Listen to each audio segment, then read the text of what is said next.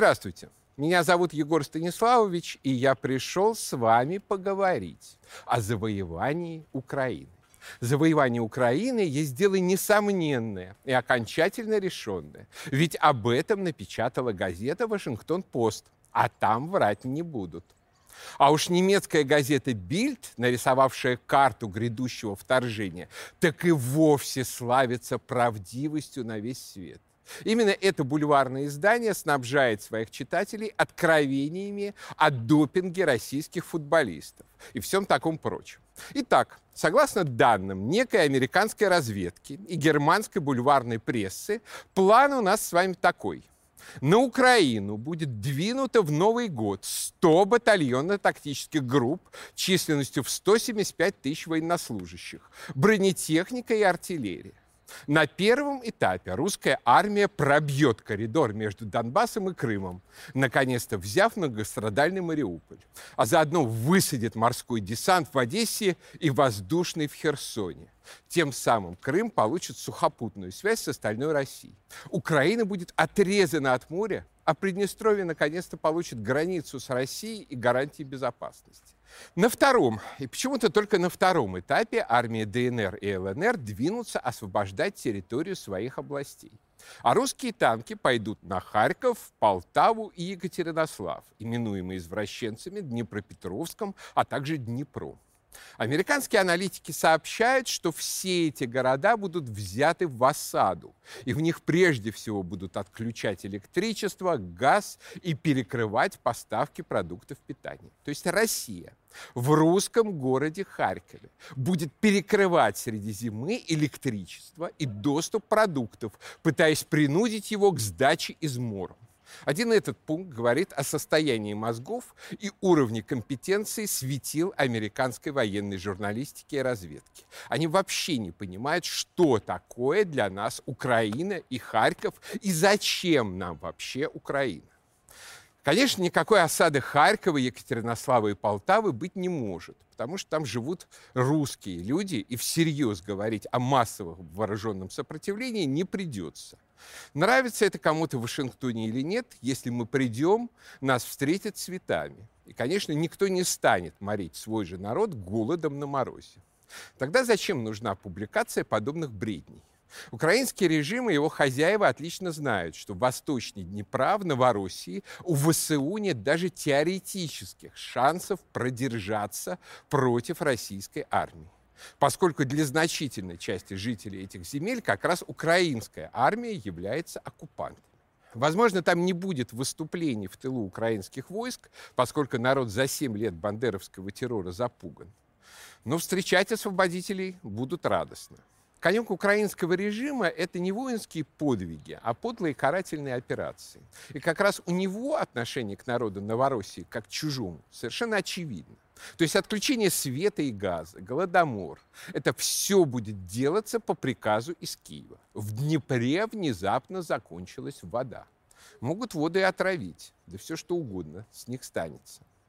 И, кстати, понимание этого гарантия, что в случае серьезного конфликта никаких первой и второй фаз не будет, так как нам надо будет не дать украинским оккупантам навредить русским людям в Новороссии. И придется действовать быстро. Особенно интересной представляется карта третьей фазы, как ее видят заморские алендалисы.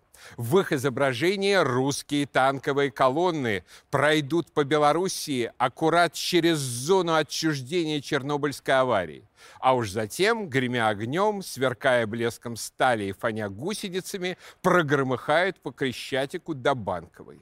Это такой хитрый план – уничтожить всех несогласных киевлян радиацией. А дальше железные путинские легионы остановятся перед Уманью, очевидно, чтобы не тревожить хасидов, и предоставят город Лемберг, как изящно выразились Бильд, его собственной судьбе.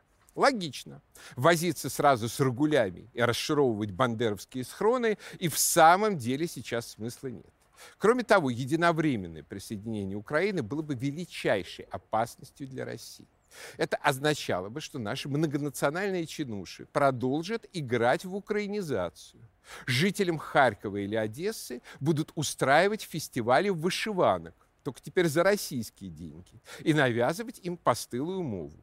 А если Россия применит силу и вмешается в ситуацию в Киеве только ради того, чтобы поменять режим в Киеве с врагов на лже-друзей, которые продолжат ту же самую дерусификацию и выращивание поколений русофобов только более тихими методами, то игра вообще не стоит свеч.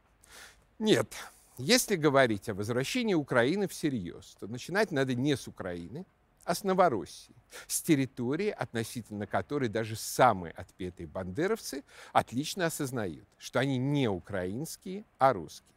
Восстанавливать там стопроцентно русскую идентичность. О дальнейшем поговорим потом. Но насколько вообще реалистичен такой освободительный поход русской армии? Верится, прямо скажем, с трудом. Он выглядел легкой возможностью в 2014 году, когда большая часть ВСУ была готова сдаться первой же встречной российской разведгруппе. Когда люди в русских городах не просто ждали освободителей, теряя надежду, а были готовы к активным выступлениям на нашей стороне. Когда пророссийский актив еще не был вынужден бежать в РФ, когда Запад не стоял на изготовку. Тогда реализация такого сценария была легким делом. Сейчас это дело, споры нет, значительно более трудное и затратное. И на Западе это отлично понимают. А подобные публикации преследуют одну цель – создать впечатление, что, мол, мы все знаем, ваша карта бита. Иными словами, запугать и парализовать волю российского руководства на украинском направлении.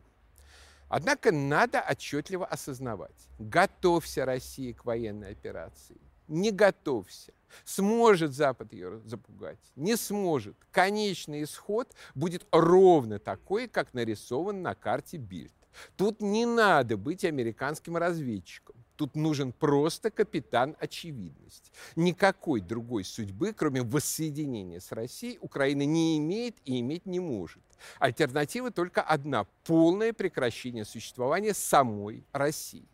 Западу Украина сама по себе не нужна – это только огромная гнойная заноза на теле России. Средство создавать нам фатальную геостратегическую угрозу. Збигнев Бжезинский в свое время писал, что с Украиной Россия великая европейская мировая империя, а без нее незначительное азиатское государство. Сказано несколько преувеличено, но в целом верно. Глубочайший русский геополитик Вадим Леонидович Цимбурский всегда подчеркивал, что для существования России есть только три фатальных сценария. Первый – полная оккупация Западом или Китаем. Практически нереальный. Второй – внутренний распад в результате игр в многонационалочку значительно более реальной. Наконец, третья фатальная угроза – вступление Украины в НАТО и переход под прямой контроль этого военного блока левобережья Днепра.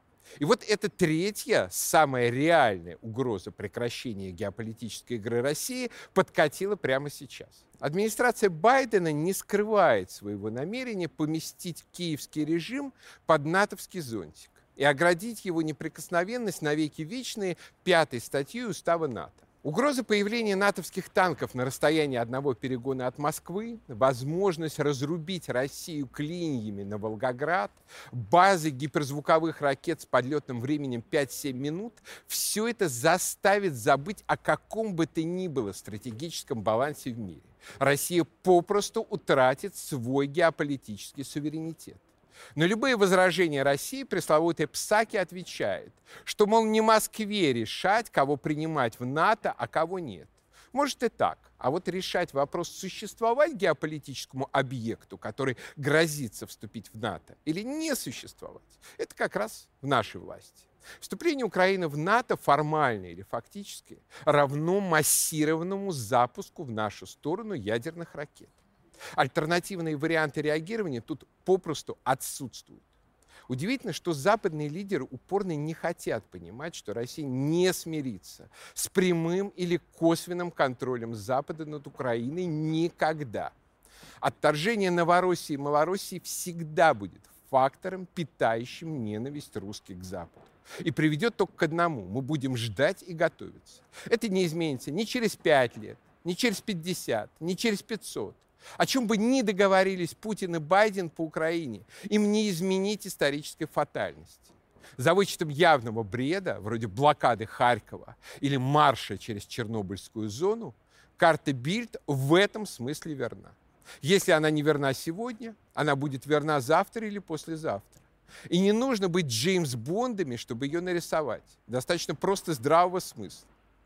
А пока я прощаюсь, но наш разговор не кончен.